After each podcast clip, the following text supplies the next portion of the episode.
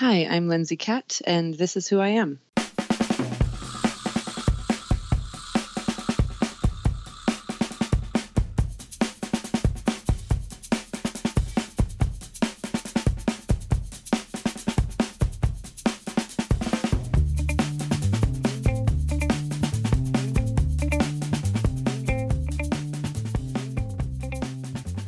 Today is the musician, painter, director, writer, producer, and performance artist, Lindsay Katt. Good morning, Lindsay. Good morning. I think it's afternoon now, but um, Yeah, I was say three. It's okay. I'm so confused by EST and PST and Central. I- Mhm, All of it. yeah, I've, I've used uh, Google to make sure that I got the time right about five times this morning alone. so- Absolutely. well, I'm pretty pretty severely dyslexic, and yeah, it's been sort of a long-standing joke my disregard of time differences uh, in my family. So don't worry, you're in good company. Hmm.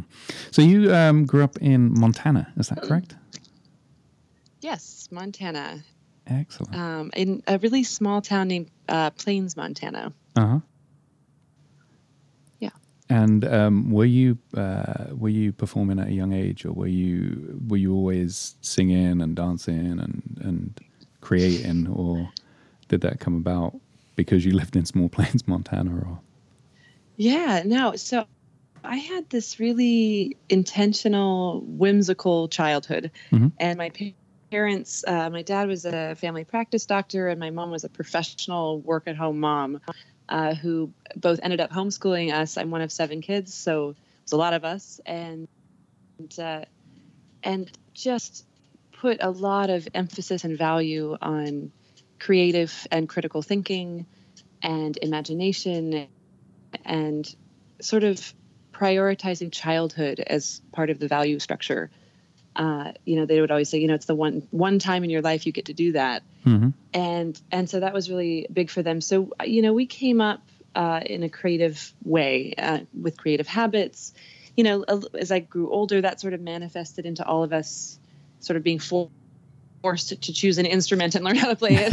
I very very famously now was fired from piano lessons at a very young age. Um, which yeah was you know very amusing uh, wherein you know my piano teacher called my mom and said like you know maybe she should take sports. Like, um, which which now i realize actually has to do with uh, my dyslexia also. And so it's interesting uh, because you know since then uh, that teacher has has reached out to me. We've connected and she was like i just want to tell you like all this all the things that i thought made you bad actually made you good. And so we've had some resolution on that front as well. But yeah no we um we took you know different instruments growing up. Eventually i ended up sort of self-training which i think a lot of dyslexic people do because we really learn in our own way. Um, and then writing songs from a pretty young age. But our family was pretty invested in the community theater scene. Um, and yeah we did a lot of sort of family singing nights and that, that sort of thing singing in church uh, you know a lot of um, sort of classic creative expressive outlets from from childhood but Mhm. Where did you fit in in Yeah. the seven with the, the kids with your siblings? oh i'm second second yeah second oldest Okay.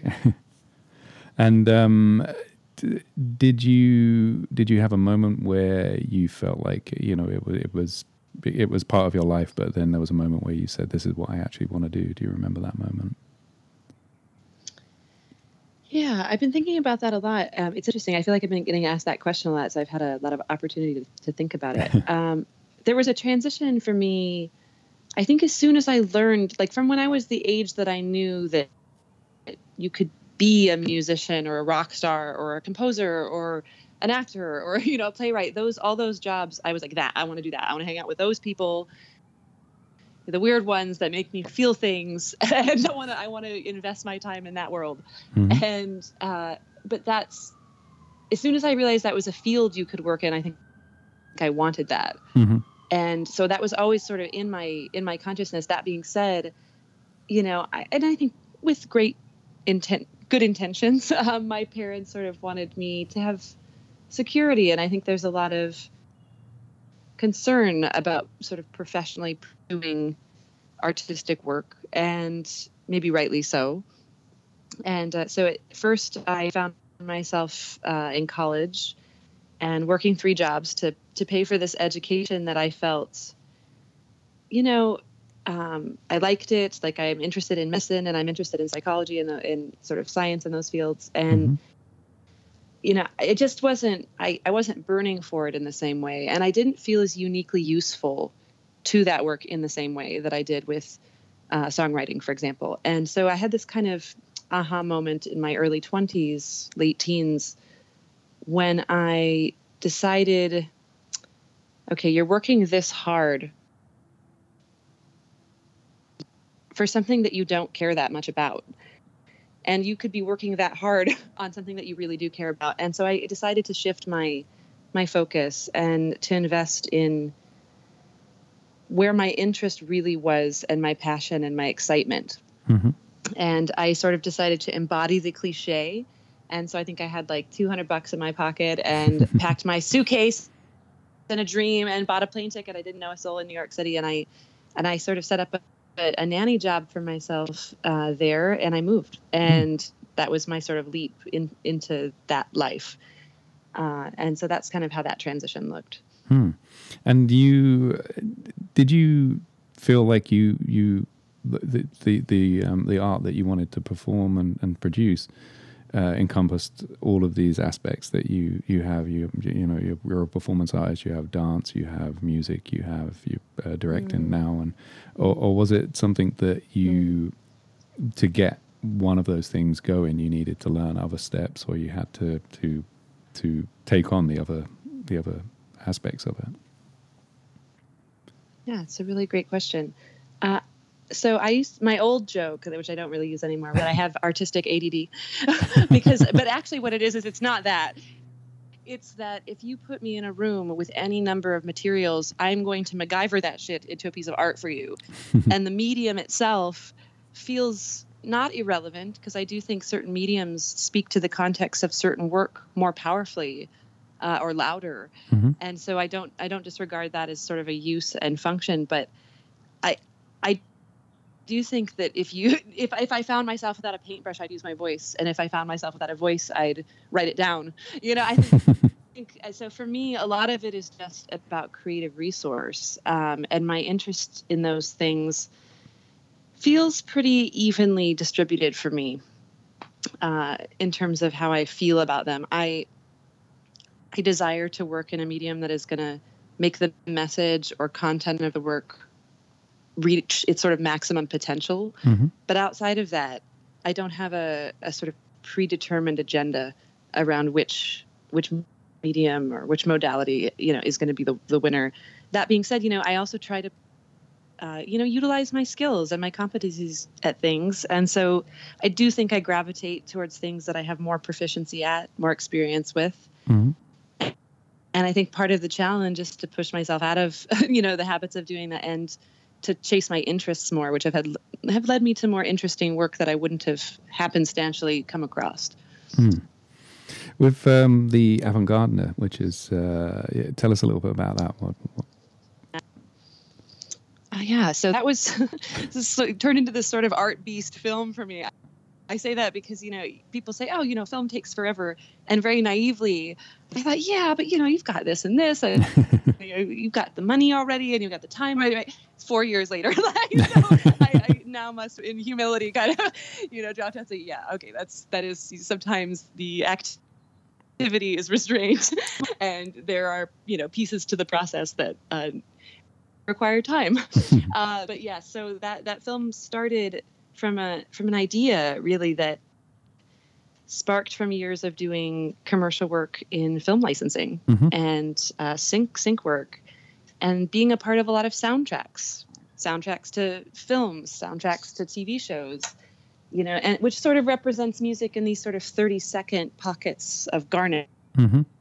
for a sort of greater other art and i thought you know that's that's interesting to me you know, I've been doing these soundtracks. Why haven't we seen a film track? Why have we not seen film be the garnish to sort of this other sort of master story? Hmm. And so that was the initial spark of intrigue for me, which kind of flashes back to a lot of my influences, right? Jim Henson and the Beatles and Pink Floyd, these sort of innovators of form who you know, really pushed their mediums into other areas and weren't afraid to play with form hmm. and, and, format. And that I was excited by that. and I thought, you know, God, you know, I haven't I haven't seen that in a while. You know, I want to be that. Like I want to do that. so I started having ideas, and that night I sat down and wrote out the the script and the concept and I, I called my then guitar player now you know business partner Yakov and I said hey I've got this idea what do, what do you think and you know he's Russian and kind of quiet and he's like that's a good idea like was, do, you, do you want to do this with me and he was like yeah so that point on like we were making a film hmm. and then it was just this slow tedious journey towards you know the from the beautiful naivety of not knowing about a how difficult a thing will be to gaining all that information and insight about how to do it in a way that serves it. Mm-hmm. And you know, there's this great phrase that I've come to adopt, which is sort of this idea of building the ship while sailing it. you know, and I feel like that's what we really did. Like we were building the ship while sailing it. I was discovering. Uh, uh, my own abilities and competency as a filmmaker while trying to produce this film mm-hmm. and really figuring out just for even myself what where my energies were best served and what what was most important to me in the work itself it, it really like it it really kept coming back to like okay and like what what do you care about more so we really had to get real about you know what you know i think a lot of the and uh, producers and people who worked on it had very similar emotional feelings about it. Eventually, you spend that much time also doing something, I think it starts to get deeply personal. Mm-hmm. Did you have a, a, clear idea what each um, uh, uh, chapter, for lack of a better word, or song, what what format you were going to tell that story in, or did it develop as a, a, whole story that you broke down into songs and then into to visuals, or? Mm.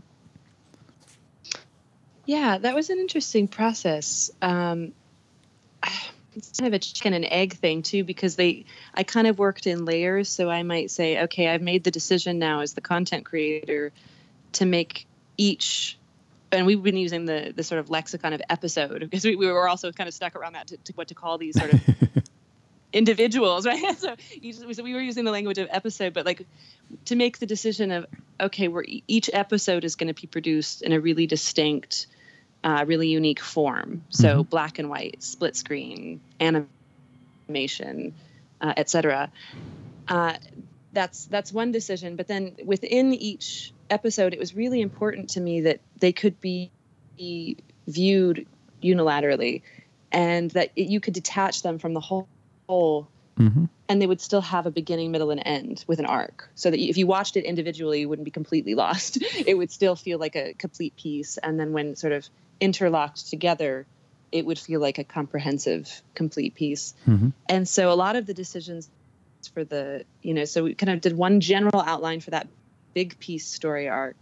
And then as I broke down the individual episodes, I really tried to prioritize uh, structuring their narrative in a way that spoke not only to the whole, but to the individual so that if I was watching it, you know, on YouTube on its own, uh, that it that it would make sense and that it would still have a a resonance about it and a mm-hmm. tone but yeah um, but yeah i really did do the i think the master outline first i guess is the answer although it, again it feels so messy in terms of being able to tell was there any um, was there anything that was a, well which which part of it was the steepest learning curve for you which which part was the the biggest leap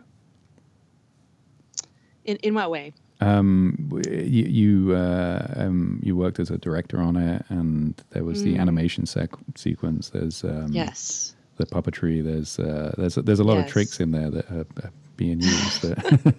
Absolutely. Well, the, the the good news is that I, I knew when to outsource.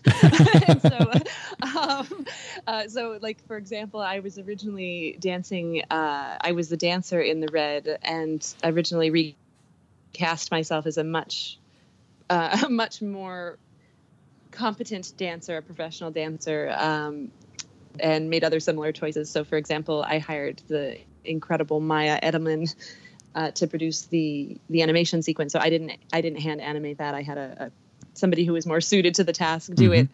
Um, but I I don't know. There was a lot of challenges. I think for me, and you know it's a hard one to talk about because I feel like it's such a loaded issue. Um, in any position in which there was authority to be had, I really felt the sting of sort of being a woman in a dominated uh, male industry, which mm-hmm. was problematic at times. So I really enjoyed uh, directing and met a lot of challenges about being heard. Mm. Uh, and listened to and you know just even and i'm thinking like god you know when you're the one paying for it and you're the one writing it and you still can't give me so you know and so and, it, and it's interesting because I, I think these are all really great people, uh, which is you know part of where the argument breaks down around these topics is that we want to kind of separate them into good guys and bad guys, mm. and it just kind of doesn't work that way.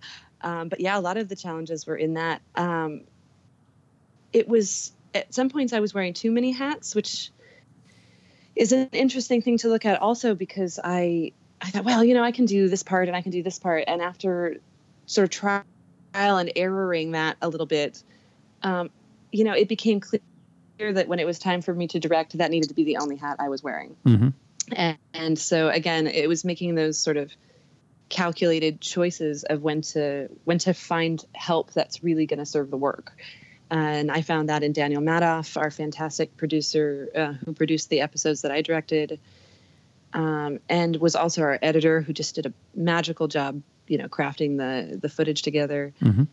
and and so yeah i mean i i did storyboard the film which was something i hadn't done before um, you know learning the the lexicon and shared vocabulary of film sets was something that i again like building the boat while sailing it had to kind of get acquainted with really quickly so that you know that expectation also as a quote unquote female director in a male world that I could be taken seriously and and also be not frustrating to the other people who have been working in the industry for a long time. Mm-hmm.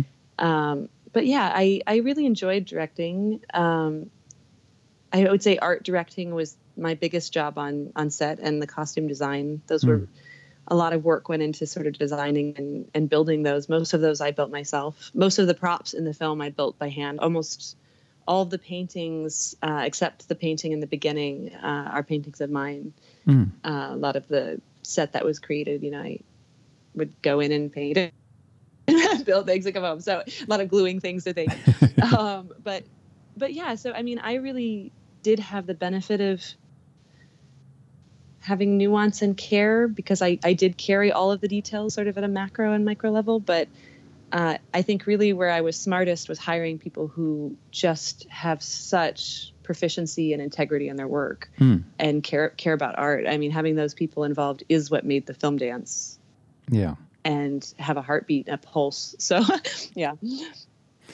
Did you have a, a, clear idea of how you wanted it to be presented? How you wanted? Um, is there like this idea to to take it to to cinemas, or is there a, a format that you you envision having it played out and yeah, well, you know, we've been really fortunate. We we won the first place grand prize uh, at Rhode Island International uh, Film Festival mm-hmm.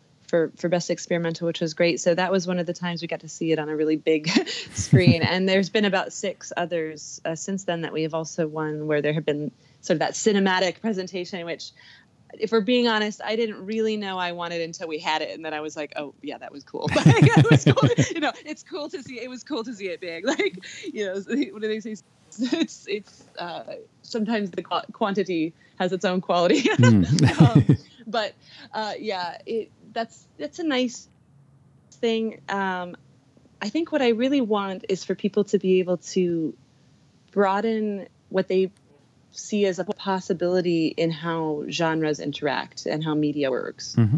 And that you can watch a strange film like this that's 36 minutes long and and still somehow connect to pieces of it in a way that is intriguing to you and isn't isn't sort of boring even though our attention spans are mine included the size of a peanut and uh, and you know and to just try and i think think differently about how I think entertainment can work mm-hmm. and how the function of art can work. And I think that if people can get something out of the work in that way, I think I'll be really satisfied. hmm. Did you were you surprised that you um, was it was there any uh, part of the process that that you surprised yourself with, and that you got more out of it than you thought you would, or? Yeah, well, there's there was a couple of really ambitious choices, which multiple crew members gave me shit about and told me I was a little bonkers for for wanting. And you know, and granted, again, like I had, I had the power of naivety on my side, and I leveraged that uh, because I just didn't know how hard some of this stuff could be, and I thought, no, we'll just do it. And sometimes that attitude can get you to a place where you are then doing the critical problem solving of MacGyvering something that actually leads to something really incredible, which mm-hmm. we So we had a couple of those shots. One of them, uh, if you recall from the film, there's a a sort of dolly shot back through a doorway where paint covers the actor's face in an exact moment. Mm-hmm. Um, and that shot took maybe 20 people and you know 30 different rehearsals because we only had two pieces of plexiglass and so we only had two times to get it and so and it required people moving the plexiglass from velcro from the camera dolly onto the wall seamlessly and then being able to pull back at the exact moment that this actor's face is being you know kind of painting over the lens mm-hmm. and it's it was extremely technically difficult to pull off and that shot was written as a as a functional problem solving uh, application for something we were solving for, which is that our lead actor Tom, uh, who's this incredible actor, this Juilliard trained actor, uh, who's from London, who lost his work visa, his student work visa, right in the middle of production, and then never got it back. Oh, wow. and like, I remember being with him in London and being like, "We we're not going to solve this, are we?" And he was just like we there's nothing we can do like we petitioned everybody and just going okay now we've been waiting a year and a half to finish this movie and and we can't get you back what do we do and so part of that was so we hired a body double and that was part of how we sort of uh, fortunately we didn't have to change the structure of the narrative too much but it, it, it is sort of the mechanism we use to hide the fact that we didn't have our actor anymore and still get him out of the story in a way that made sense. Uh, mm. You know, unfortunately, in the story, uh, the main character was still going to leave, so it didn't have to screw with the integrity, but it didn't mean we had to be very creative um, about what to do next. So that was, I think that's the hardest challenge for me. That cre- I lost a lot of sleep over that shot. uh, you said it was a, a four-year process. How did that break down? How much time was spent on on pre-production and planning and actual shooting and and in the edit? Yeah. Well, you know, the edit really took the cake for time, mm-hmm. um, and even that actually wasn't as long as it could have been. Uh, where we had a lot of delays was in losing Tom. That was our largest delay, and I think that delayed us like a year and a half or mm-hmm. something. Mm-hmm. It was a really long time. Um, but you know, we shot each episode in two days. Mm. Uh, and we shot over weekends when it would be less expensive for you know equipment rentals, et cetera. And so, uh, you know, a lot of the time went into the periods where we were waiting for things, mm-hmm. waiting for animation or waiting for, you know, this to be, this part to be finalized, waiting for the green screen and post production of the green screen to go through. Uh, most of that was the downtime.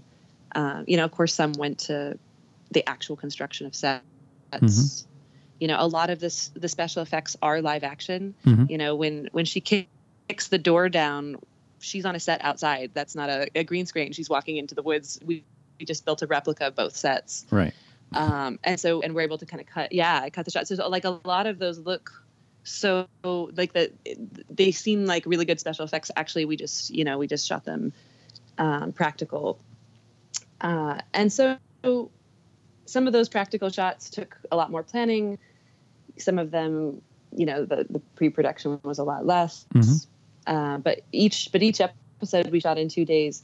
Where we lost time, um, and we kind of made up for it because one of the episodes was animated, so we didn't have shoot time on that. Mm-hmm. Uh, was uh, the split screen. Mm. Because essentially we were shooting four four videos in one. So that one we did uh, two days for each side. Um, uh, but that one, yeah, that one took a lot more. We had a lot of locations, uh, a lot of art design, you know, trying to make the apartments look accurate to the era that they're supposed to be set in, et cetera. And Mm-hmm. yeah, it was it was mostly a learning process. Did you have? Uh, did you use one specific uh, camera throughout? I know there's a couple of uh, things that looked like they're um, more like Super Eight kind of shots and stuff like that. But was there was there a technical aspect that you wanted to maintain throughout the whole thing with the equipment? Or Yeah, we shot on red. Um, I, I, originally, it had been my intention to maintain the same equipment and aesthetic. And Mhm. as the creative choices started kind of popping up, you know, one of the elements that was in place for the episodes was that it was going to be shot on cell phones and DSLRs and GoPros and stuff, which Mhm. is and, and Super 8, all of those right components, those effects. Uh, and so we are like, okay, well, that's that's disrupting that all the cameras are the same thing. And then um, uh, one of my uh, directors uh, had some thoughts about a camera that he wanted to use that was not the red uh, for the retro video. And I thought, okay, so he's you know he's really clear about the camera he'd like to use and why, and I trust him Mhm. more than I want to boss boss this around. So I kind of let go of that. But we mostly shot on red when I was directing. We we shot on red. I think we were on the red epic and the red dragon at one point. Um, but yeah, and you know, at some at one point we shot on some vintage uh, Kowa lenses, Mhm. uh, which were really, you know, our DP had some really strong sensibilities about that, and uh, led to some really pretty shots that I wasn't even anticipating that Mhm. kind of came together. But yeah, uh, what were you doing whilst this was going on uh, over the four year period? Was there other stuff that you were able to do, or were you were you so tied up into this that you kind of put everything else to one side? Or great question. No, I think I, I released an EP in that time. Mhm. Um, some some music. I've done a lot of commercial work uh, in the last few years. So even recently, like I produced the last uh, few campaigns for for Ann Taylor's Loft. Uh, I've done work for Macy's and Target and Polaroid and done s- some of those things. So uh, yeah, and a lot of other sort of unique projects. I do some brand consulting uh, for app development and sort of market consulting, Mhm. social media management consulting, stuff like that, which is always project contingent and and really fun for pockets of time, uh, as well as getting involved in other people's art. Uh, you know, I've had the opportunity now to work on a few different TV shows. Uh, I was a set dresser and lead person on a um, on a Chinese feature film that that came up as a, a job that took you know I think it was a six week job that Mhm. was you know incredibly uh, inspiring and hands on and creative in a different way that I had been carrying. So that felt felt nice. you know, a point where I don't have to like have all the answers to everybody else's questions. I could just get the right color of thing and put it in the place is a nice break sometimes. Mhm. Um, but yeah, I I don't know. I've been working on a novel, uh, so I, I've been writing a science fiction novel. So that's a project that's kind of always in play, and you know, I, I think exploring other elements of songwriting, other things. Why are you laughing? it's quite the list. It's fantastic. It's, well, you know, my life motto has merged into always choose both. Mhm. um, like, what do you want to be when you grow up? You know, always choose both. um, but yeah, and really, it's because I like a lot of dimension Mhm. in my world, and I, I, you know, I enjoy traveling and working with people. Sometimes I feel like the creative arts was specifically just like a catalyst to get to hang out with cool people and spend time with them and learn from them. Um, I still sort of feel that way every now and then. when I'm, you know, working in a studio with people who are smarter than me, thinking, "Oh, I'm so happy! Like I don't have to be the smartest person in the room," and it's great. It's it's motivating. It's inspiring. It's fun, uh, and it's the place that I want to prioritize my time. Hmm. What do you uh, What do you have planned next? Is there something that you is like uh, did did working on Avant Garde make you think I could do this again, or do you feel like you've done that and want to move on? Or Oh, I, I feel like it's kind of like the magic of childbirth.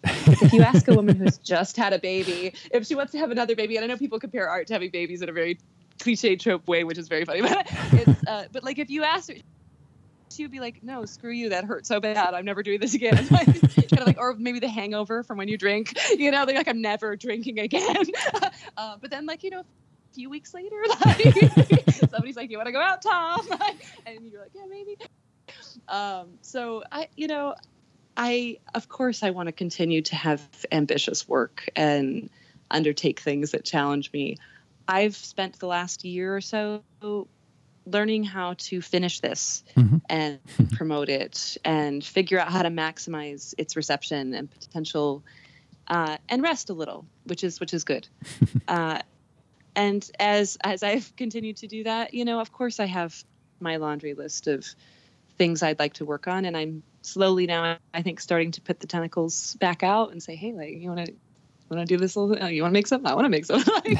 um, but you know, I I feel like I have a really robust artistic community of just deeply creative humans mm-hmm. who who want to prioritize their time making things and be of use and service to sort of the greater work of doing this kind of work. Uh, and like connecting with them and working on their projects is as important to me as, you know, coming up with another thing that I'd like to do. And so part of my time, I think, will be spent doing that. Um, you know, figuring out other things that feel interesting to learn about or explore right now. Mm-hmm. Uh, trying to be a little more present. Um, and I think, yeah, I, I, don't think I'm ready to jump right into the next big, big one. Maybe that will be the fit learning how to finish uh, a book or, you know, learn how to write a screenplay, something else I've never done mm-hmm. other than this sort of treatment for this film. Um, and, you know, those adventures, I look forward to them. And, and I don't feel an urgency around rushing them. Mm-hmm. Lindsay, is there uh, where where would you like people to to find you online, or uh, where where's best to find your work? It's a good question. I've been trying to get better at the, the, right. So there's the part of our work where we make the thing, and then there's the part of the work where we talk about the thing and engage about the thing and sell the thing. And so my you know, I'm trying to become a little more knowledgeable and savvy about the places that consumers and artists and fans like to hang out and receive work and be. For me, that platform has been Twitter uh-huh. dominantly. Uh-huh. I have found great community and connection on Twitter and enjoyed enjoyed that, that community so much. You know, that being said, I know a lot of people do that sort of emotional connecting on Facebook, which is a a place that I have a page and and sort of engagement, but that it just doesn't resonate with me as much so i don't spend as much time there. And so i don't i don't always get to uh, play in that sandbox in the same way that everybody else does because I, I, don't really understand how it works yet. Mm-hmm. um, but I, I, will have a website at some point. Right now there's one for the film uh, which i believe is the avant-gardner-film.com uh, my social media is all lindsay katt uh, my name so at lindsay katt i think for instagram and for twitter uh, but yeah, I I feel like the next block will be about exploring, yeah, how to connect, how to connect with people around making the the work that I'm interested in next, which mm-hmm. I think mm-hmm. we can find out day by day. So hopefully people can, yeah, if they've got uh, things that they want to connect over, that's been an exciting part of this is to hear from people like you who have a podcast and your your own creative labor, uh, and connect with you here, which has been such a pleasure. So thank you again for having me. Mm, thank you very much. That's it for this episode. We'll be back in two weeks. You can find us online at whoiampodcast.com or email us at whoiampodcast at gmail.com. We're also on iTunes where you can leave a rating if you feel inclined. Playing us out is Lindsay Katt with her track My Happy. Thank you for listening. I'm your host, Jamie Gamble, and this was This Is Who I Am. It's like a happiness that has no end and no beginning. To test the mess that I made save the day something. And I coined the perfect phrase to pay for the mistakes I made. And everybody laughs, forgives and forgets. Yeah, right. Cause this is real, real life.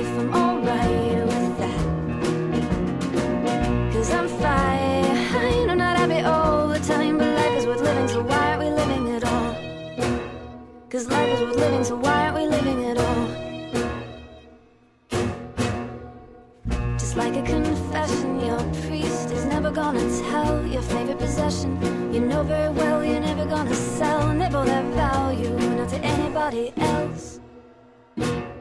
And that's a life. Yeah, this is real, real life. I'm alright with that. Cause I'm fine. I'm not happy all the time, but life is worth living, so why aren't we living at all? Cause life is worth living, so why aren't we living at all? Pick it up, pick it up, stranger. Cause I'm alive, but I'm no danger to you or your wife or your lover.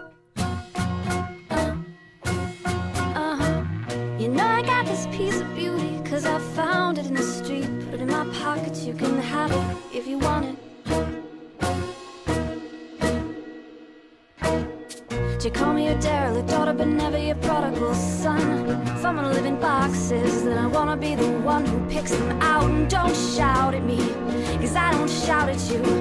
Okay, maybe I do. Yeah, I guess that I do, but that's fine. Cause it's real.